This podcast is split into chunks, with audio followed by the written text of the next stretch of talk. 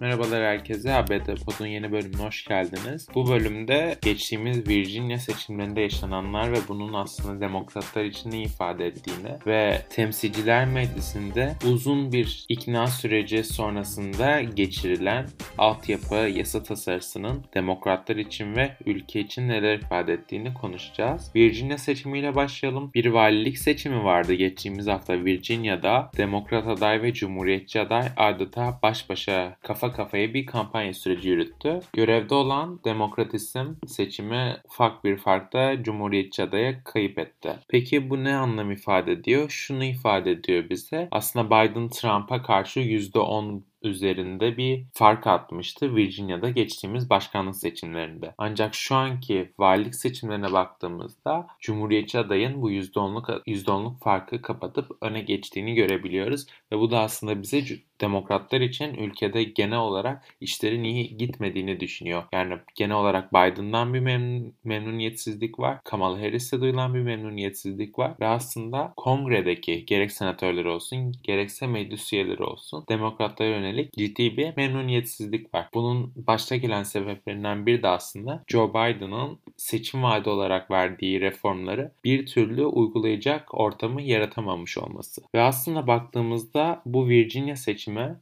2020'deki ara seçimlerde aslında neyle karşılaşacağımızın bir fragmanıydı aslında diyebiliriz. Çünkü 2009'da da aynı şey yaşanmıştı. 2009'da yine kontrol, kongrenin kontrolü ve başkanlığın kontrolü demokratlardaydı ve 2009 Virginia valilik seçimlerinde Cumhuriyetçi aday yine kıl payı kazandı. Ve yine bu zafer sonrasındaki gelen ara seçimlerde ve sonrasındaki senato seçimlerinde demokratlar o kadar fazla koltuk kaybetti ki yani devletin her koltuğunda çoğunluktayken bir anda her tarafta azınlığa düştüler Cumhuriyetçilere karşı. Ve aslında Barack Obama da başkanlık yıllarının geriye kalanı boyunca Cumhuriyetçi bir kongreyle mücadele etmek zorunda kaldı. Aslında bu senaryo yani Virginia'nın kaybedilmesi ve daha sonrasında olası bir ara seçim mağlubiyeti Biden için oldukça kötü. Çünkü zaten görev onayı çok düşük. Geçtiğimiz anketlerde en son geçtiğimiz hafta belirlenen bir ankette Joe Biden'ın görev onayı %38 iken Kamala Harris'in görev onayı %30'un bile altına aslında %28 civarı bir rakama iniyor. Dolayısıyla bu görev onayıyla ve demokrat Demokratların şu anki performansıyla ara seçimleri kazanmak zaten imkansız gibi gözükürken Demokratlar 2024'te Donald Trump'a da aslında kaybedebilir. Yani aday olması muhtemel bir Donald Trump var ve şu anki senaryoda Joe Biden'ın ya da Joe Biden'ın yeniden aday olmadığı durumda Kamala Harris'in Trump'a karşı kazanabilmesi pek de mümkün gözükmüyor. Hatta ve hatta Joe Biden'ın yeniden aday olmaması durumunda Kamala Harris'in demokratların adaylığını kazanabilmesi bile aslında pek de mümkün gözükmüyor. Çünkü demokratlar içinde de Kamala Harris çok da sevilen, çok da tercih edilen bir isim değil. Dolayısıyla hem Kamala Harris'i hem Joe Biden'ı zorlu günler bekliyor diyebiliriz. Virginia mağlubiyeti sonrası her şey kötü giderken aslında Temsiller Meclisi'nden geçen altyapı tasarısı Joe Biden'a birazcık umut verdi diyebiliriz. Çünkü bu altyapı yasası uzun zamandır demokratların Temsiller Meclisi'nden geçirmeye çalıştırdığı, çalıştığı bir yasaydı. Daha öncesinde Senato'dan geçmişti zaten. Ancak bir türlü Temsiller Meclisi'nde anlaşamıyorlardı demokratlar birbirleri içinde. Çünkü oldukça büyük bir tasarı yani 1, 1 trilyon dolardan bile daha fazla bir bütçeyi kapsayan yasadan bahsediyoruz.